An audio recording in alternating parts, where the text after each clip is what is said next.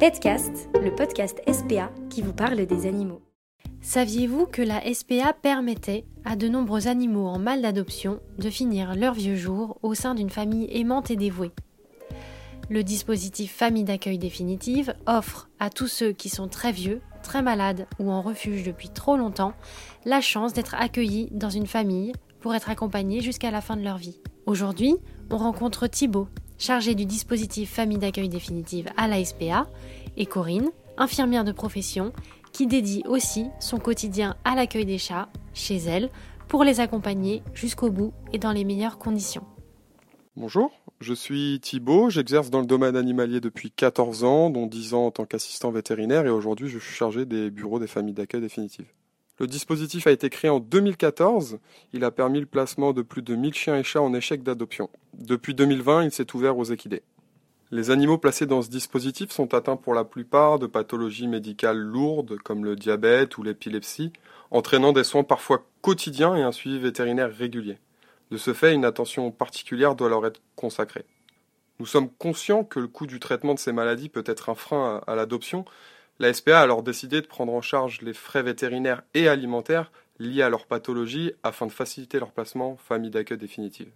Au-delà de ces animaux malades, nous rencontrons aussi des animaux sains, mais en réel échec d'adoption, avec souvent plus de deux ans de refuge derrière eux et pour certains plusieurs allers-retours en famille sans succès. Ce dispositif est aussi là pour eux. Aujourd'hui, on compte plus de 600 familles d'accueil définitive en cours. C'est un dispositif qui apporte du confort et du bien-être à un animal malade ou en fin de vie qui libère des places en refuge et soulage les équipes qui auraient à soigner plusieurs fois dans la journée l'animal. C'est aussi un dispositif qui a beaucoup de sens pour les familles qui apprécient l'idée d'accompagner un animal jusqu'à la fin de sa vie et dans les meilleures conditions possibles. Bonjour Corinne. Vous êtes famille d'accueil définitive pour la SPA depuis 4 ans et depuis bien plus longtemps avec d'autres associations de protection animale. Est-ce que ce que vient de dire Thibault vous fait écho?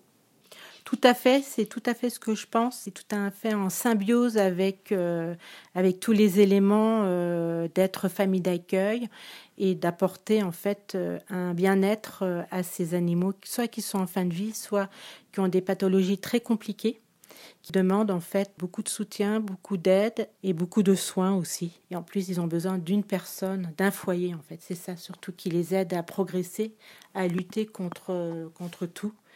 Corinne, vous avez accueilli trois chats en famille d'accueil définitive pour la SPA.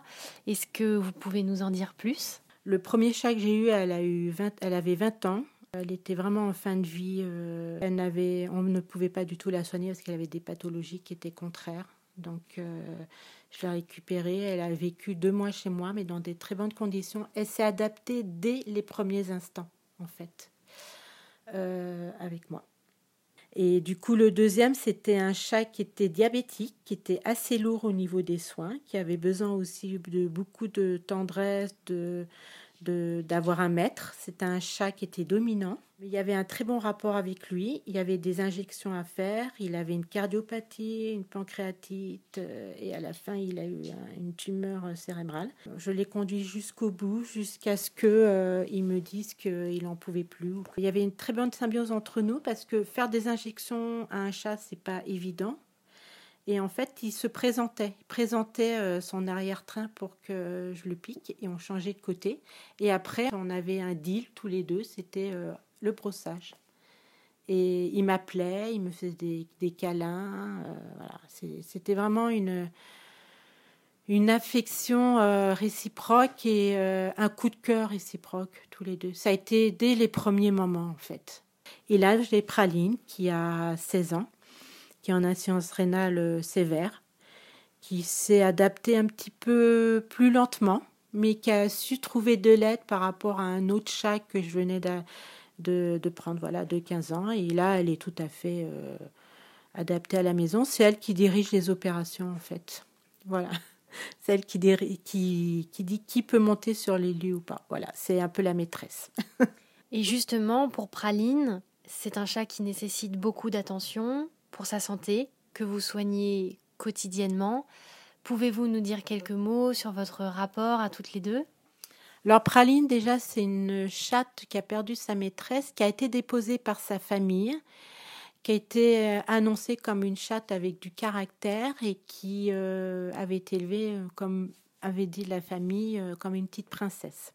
Donc, elle est arrivée à la maison, bon, elle était un petit peu secouée par tout ça. Bah, déjà le transport, hein, euh, parce que je mets du temps quand même pour aller les chercher, c'est pas à côté de chez moi. Et puis il lui faut du temps aussi pour s'adapter à la maison.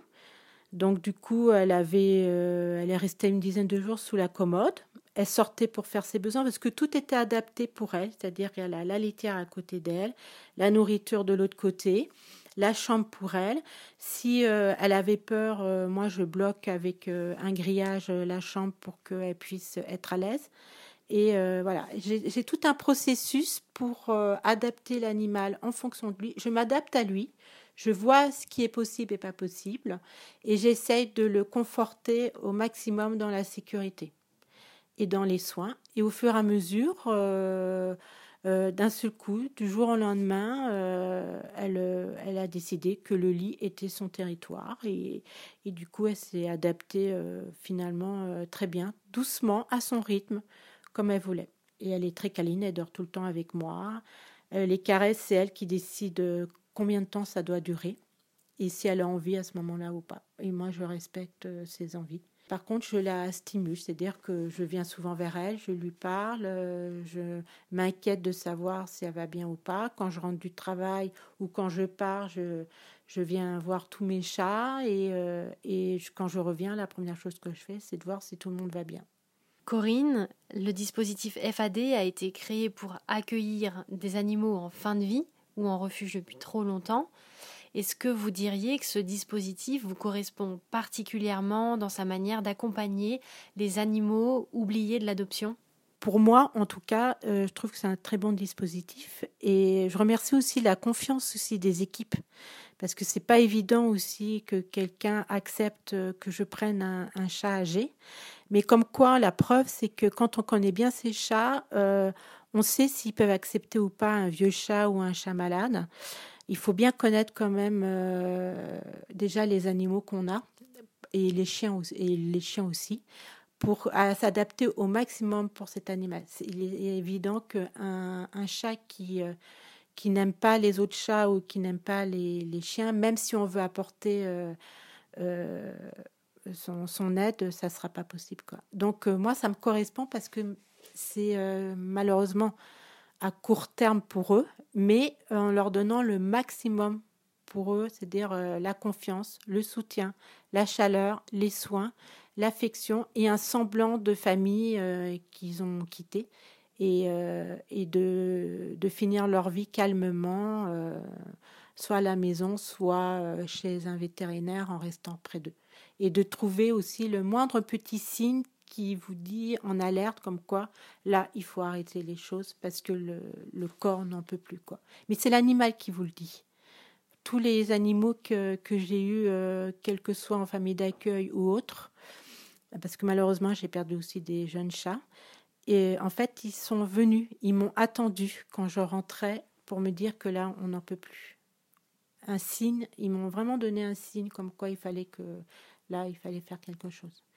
Il y a vraiment une symbiose et une confiance. À partir du moment où l'animal est confiant, là, il y a plein de choses qui peuvent se passer. Mais il y a un respect aussi de l'animal qui est important. C'est vous qui devez aller à l'avant et c'est vous qui devez vous adapter à lui avant que lui s'adapte à vous. Merci Corinne. Thibault, pouvez-vous nous expliquer enfin comment devenir famille d'accueil définitive à la SPA Pour devenir famille d'accueil définitive, il faut se rendre sur le site internet de la SPA remplir un questionnaire sur ses conditions d'accueil, sur ses motivations ou sur ses attentes. Une fois ce questionnaire rempli et envoyé au bureau des familles d'accueil, le candidat sera contacté par Mes Soins et un échange permettra d'approfondir le projet. Les candidats ont aussi la possibilité de se rendre en refuge, de discuter de leurs recherches avec les agents animaliers, qui reviendront alors vers moi pour me proposer leur candidature. Si les conditions sont réunies, le bureau des familles d'accueil validera alors la candidature. Il ne restera plus qu'à la famille d'accueillir l'animal qui lui correspond, et vice-versa bien sûr. Merci à Corinne et Thibault pour ce témoignage. Merci de nous avoir écoutés et merci à tous ceux qui agissent à nos côtés en faisant un don. Rendez-vous sur le site www.la-spa.fr pour soutenir nos actions.